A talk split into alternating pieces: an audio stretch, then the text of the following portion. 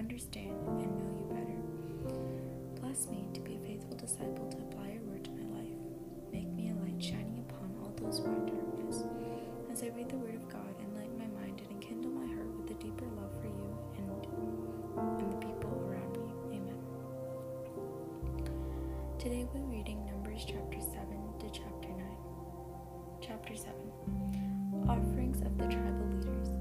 Now when Moses has completed the erection of the tabernacle, he anointed and consecrated it with all of its equipment, as well as the altar with all of its equipment. After he anointed and consecrated them, an offering was made by the tribal leaders of Israel, who were the heads of the ancestral houses, and the same leaders of the tribes who supervised those enrolled. The offering they brought before the Lord consisted of 6 wagons for baggage and 12 oxen, that is, a wagon for every 2 tribal leaders and oxen for each.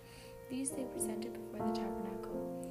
The Lord then said to Moses, "Accept their offering, that these things may be put to use to maintain the tent of meeting. Assign them to the Levites, to each according to his duties." So Moses accepted the wagons and the oxen and assigned them to the Levites. He gave them 2 wagons and 4 oxen to the Gershonites according to their duties, and 4 wagons and 8 oxen to the Merarites according to their duties, under the supervision of Ithamar, a son of Aaron the priest. He gave none to the Kohathites because they were responsible for maintenance of the sacred objects that had to be carried on their shoulders.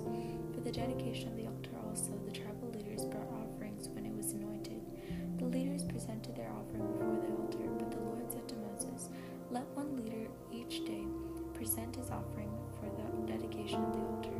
The one who presented his offering on the first day was Nahshon, the son of Amidab, in the tribe of Judah.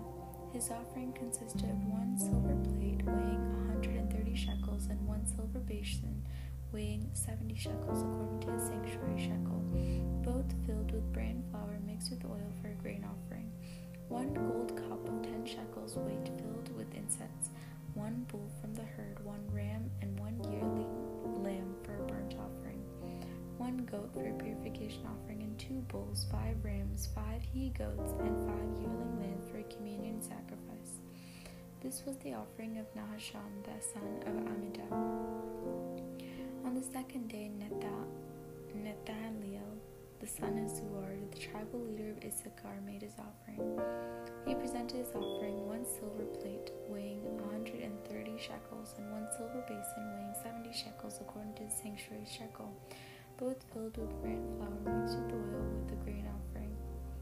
1 gold cup of 10 shekels weight filled with incense, 1 bull from the herd, 1 ram, 1 yearling lamb for a burnt offering, 1 goat for purification offering, and 2 bulls, 5 rams, 5 he-goats, and 5 yearling lambs for communion sacrifice.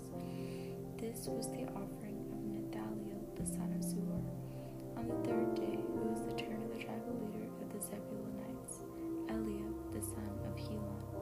His offering consisted of 1 silver plate weighing 130 shekels and 1 silver basin weighing 70 shekels according to the sanctuary shekel, both filled with bran flour mixed with oil for a grain offering, 1 gold cup of 10 shekels weight filled with incense, 1 bull from the herd, 1 ram, 1 yearling lamb for a burnt offering, 1 goat for purification offering, and 2 bulls, 5 rams, 5 he-goats, and 5 yearling lambs for communion sacrifice. This was the offering of Eliab, the son of Helon. On the fourth day, it was the turn of the tribal leader of the Reubenites, Eliezer, son of Shedeur. His offering consisted of 1 silver plate weighing 130 shekels and 1 silver basin weighing 70 shekels according to the sanctuary shekel, both filled with bran flour mixed with oil for a grain offering. 1 gold cup of 10 shekels weight filled with incense, 1 bull from the herd, 1 ram, and 1 yearling lamb from a burnt offering, 1 goat for purification offering, 2 bulls, 5 rams, 5 he-goats, and 5 yearling lambs for a communion sacrifice. This was the offering of Eliezer, the son of Shadr.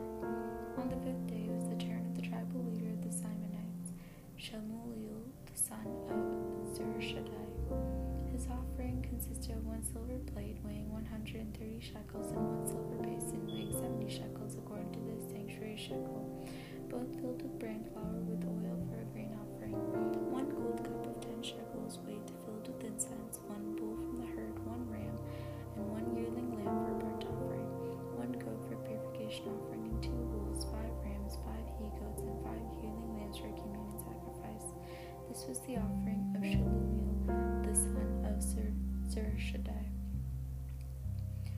6th day was the turn of the tribal leader of the Gadites, Elisafat, the son of Reuel. His offering consisted of 1 silver plate weighing 130 shekels and 1 silver basin weighing 70 shekels according to the sanctuary shekel, both filled with bran flour mixed with oil for a grain offering, 1 gold cup of 10 shekels weight filled with incense, 1 bull from the herd, 1 ram, and 1 yearling lamb for a burnt offering, 1 goat for a purification offering, and 2 bulls, 5 rams, 5 he-goats, and 5 yearling lambs for a communion sacrifice. This was the offering of Elisaphat, the son of Reuel. On the 7th day was the turn of the tribal leader of the Ephraimites, Elishama, the son of Ammihud. His offering consisted of 1 silver plate weighing 130 shekels and 1 silver basin weighing 70 shekels according to the sanctuary shekel, both filled with bran flour with oil mixed with oil for burnt offering, for grain offering. 1 gold cup of 10 shekels weight filled with incense, 1 bull from the herd, 1 ram, and 1 yearling lamb for a burnt offering, 1 goat for a purification offering, and 2 bulls, 5 rams, 5 he-goats, and 5 yearling lambs for a communion sacrifice. This was the offering of Elishama, the son of Ammihud. On the 8th day was the turn of the tribal leader of the Merarites, Gamaliel, the son of Pedahzur. His offering consisted of 1 silver plate weighing 130 shekels and 1 silver basin weighing 70 shekels according to the sanctuary shekel, both filled with bran flour mixed with oil for grain offering, 1 gold cup of 10 shekels weight filled with incense, 1 bull from the herd, 1 ram, and 1 yearling lamb for a burnt offering, 1 goat for a purification offering, and 2 bulls, 5 rams, 5 he-goats, and 5 yearling lambs for a communion sacrifice. This was the offering of Gamaliel, the son of Pedahzur. On the 9th day was the turn of the tribal leader of the Benjaminites, Abidan, the son of Gidoni. His offering consisted of 1 silver plate weighing 130 shekels, 1 silver basin weighing 70 shekels according to sanctuary shekel, both filled with bran flour mixed with oil for a grain offering, 1 gold cup of 10 shekels weight filled with incense, 1 bull from the herd, 1 ram, and 1 yearling lamb for a burnt offering, 1 goat for purification offering, and 2 bulls, 5 rams, 5 he-goats, and 5 yearling lambs for a communion sacrifice. This was the offering of Abidan, the son of Gidoni.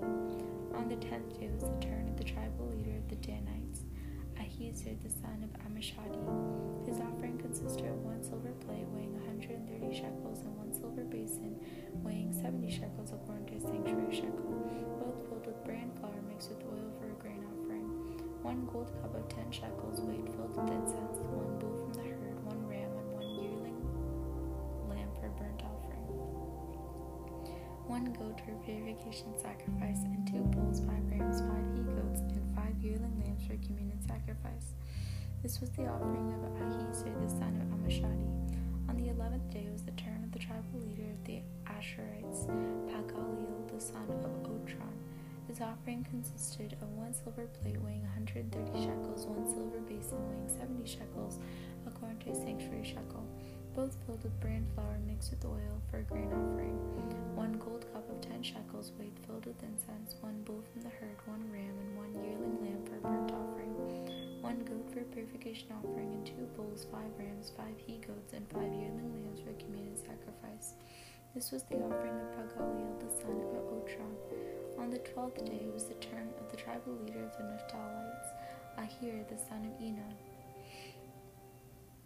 His offering consisted of 1 silver plate weighing 130 shekels and 1 silver basin weighing 70 shekels according to sanctuary shekel, both filled with bran flour mixed with oil for a grain offering, 1 gold cup of 10 shekels weight filled with incense, 1 bull from the herd, 1 ram, and 1 yearling lamb per burnt offering, 1 goat for purification offering, and 2 bulls, 5 rams, 5 he-goats, and 5 yearling lambs for communion sacrifice. This was the offering of Ahira, the son of Enon. These were the offerings for the dedication of the altar given by the tribal leaders of Israel on the occasion of its anointing: 12 silver plates, 12 silver basins, 12 gold cups, each silver plate weighing 130 shekels, each silver basin 70, so that all the silver of these vessels amounted to 2,400 shekels according to the sanctuary shekel. The 12 gold cups that were filled with incense weighed 10 shekels apiece according to the sanctuary shekel, so that all the gold cups amounted to 120 shekels. The animal animals for burnt offering were in all 12 bulls, 12 rams, and 12 yearling lambs with their grain offerings. Those for the purification offerings were 12 goats. The animals for the communion sacrifices were all 24 bulls, 60 rams, 60 he-goats, and 60 yearling lambs. These then were the offerings of the dedication of the altar after it was anointed. The voice.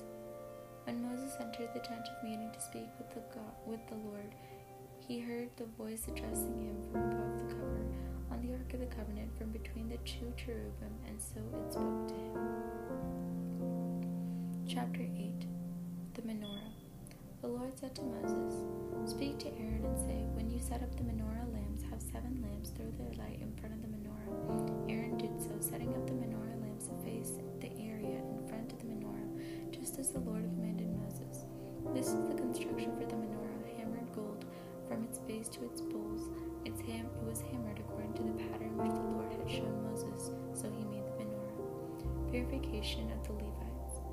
The Lord said to Moses, "Take the Levites from among the Israelites and cleanse them. This is what you shall do with them to cleanse them.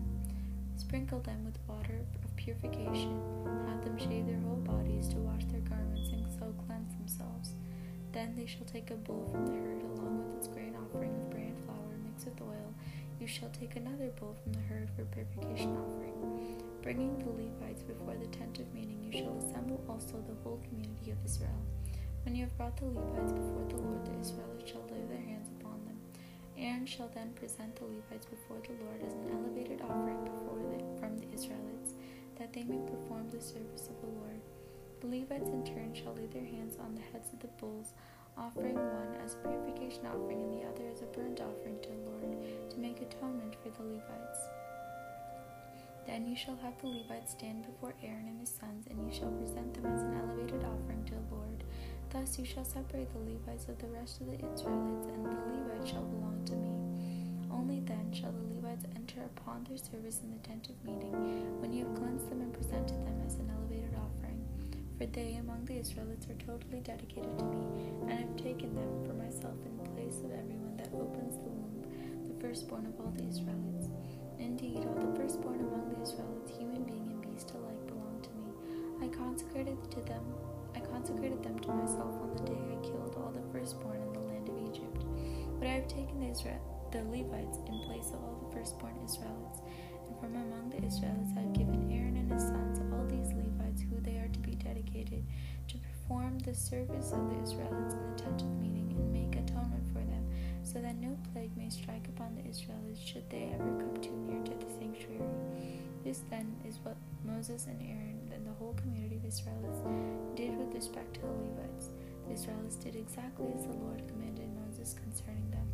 When the Levites had purified themselves and washed their garments, Aaron presented themselves as an elevated offering before the Lord and made atonement for them to cleanse them. Only then did they enter the service in the tent of meeting under the supervision of Aaron and his sons, exactly as the Lord commanded Moses concerning the Levites, so it was done with regard to them. Age limits for the Levitical service. The Lord said to Moses, "This is the rule for the Levites. Everyone 25 years or more shall join the personnel in the service of the tent of meeting. But everyone 50 up shall retire from the workforce and serve no more. They shall assist their fellow Levites in the tent of meeting in performing their duties, but they shall not do the work. This then is how you are to regulate the duties of the Levites."